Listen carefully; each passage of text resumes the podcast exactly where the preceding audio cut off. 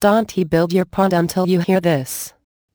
If you don't pay attention to stones you're using, you will uh, regret it later. Stones are integral to achieving a natural-looking pond. Without them, your pond would look forced into your landscape, resulting to one eyesore rather than an aesthetically pleasing water feature. Prior building your backyard pond, begin looking into stones that match the scale of the pond as well as your yard size. Changing stones at a later date would only require heavy work, not to mention, cause inconvenience on your part. Note that placement is equally important. That's why working with a designer could serve beneficial for you. You get expert advice which stones would blend well with the design you want.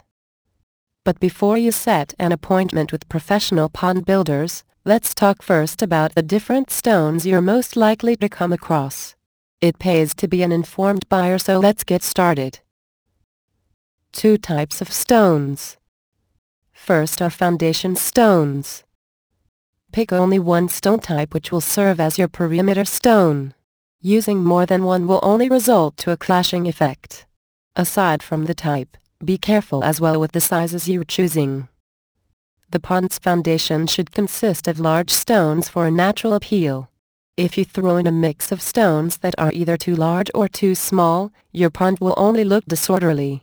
Note as well that 1 ton of stone should be enough for every 10-15 feet of the pond perimeter. Second are the complementary stones. Complementary stones, as you may have guessed by their name, create contrast to your perimeter stones. These are the smaller stones and should be positioned correctly to complete the natural look of your pond. Rocks can also be added at the bottom of your pond but be sure to pick smooth or rounded ones to prevent your fish from getting injured on the sharp edges. Limestone can alter the pH level of the water so it is not a wise option. Instead, consider going for granite, sandstone, or slate rocks. Polished pebbles can also fit beautifully at the bottom of your pond. Positioning stones for a natural look. Stones can be very heavy so you'll need equipment to move them easily from one place to another. It's also inevitable to make changes and rearrange rocks while you're building the pond so a rock cart is necessary.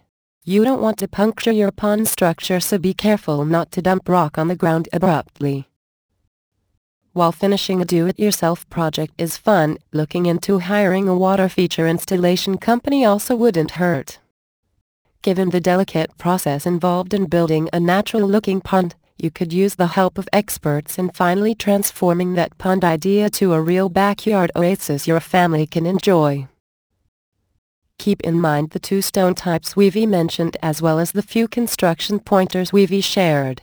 You want your personal preferences at least considered, if not all applied so be sure to participate in the planning process. After all, we're talking about building your next favorite place to hang out.